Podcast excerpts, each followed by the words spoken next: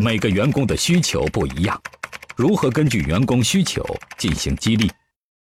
呃，是这样的，员工的需求肯定是不一样的，但是员工首先要明白一个道理，不是你所有的需求企业都能满足你，呃，也不是说企业所有的需求，作为你是职业人，你一定要用心的去满足它，这是必然的，因为这叫职业。所以我想说的是，今天呃，我们如何来满足员工的需求？这种需求是跟你的能力是否匹配。如果能力匹配，那么这种需求企业是可以满足你的。如果你的能力跟企业不匹配，说今天我能创造的只有。一千块，我要两千块，各位，这是没有办法企业满足你的。说今天我的职位，我要求的是前台不能有椅子，你给我摆一沙发，这也是不能满足的。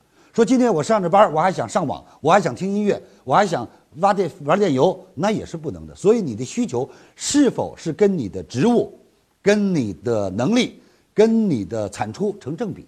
如果正比就不存在于矛盾，如果不正比，你就应该去考虑适合，因为每一个规章制度它是根据根据它是针对的一群人，不是一个人，是针对的一群岗位，不是一个岗位，所以你不能按你自己的特性。如果每个人都有自己需求，企业都去满足，那是不可能的。所以在这个方面，第一了解，第二才能理解，第三我们真正的要学会适应彼此的适应，只有这样才能真正的融入一个企业，才能真正在职场上让自己做到一帆风顺。所以当然在这个问题上。怎么能做到企业文化很重要？那么企业从人力资源部第一步招聘过来，到培训，到了解企业文化，让他知道在这里哪些需求能满足你，哪些需求是不可能满足你的。你只有到了什么样的位置才能满足你的？比如说宿舍的提供，宿舍面积的提供，能不能带家属，孩子能不能帮着找学校，呃，所有的这些东西都是你的需求。那么这些需求都会根据你的职务、你的年龄和你在企业服务的年限，最终企业来帮你真正做到兑现。听完李强老师的分享，有收获，请分享到您的朋友圈，让更多的朋友受益。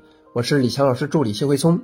如果您在个人成长、演讲口才、事业家庭等方面有困惑，可以添加微信幺七六二五六二三九九六，领取李强老师的视频课程。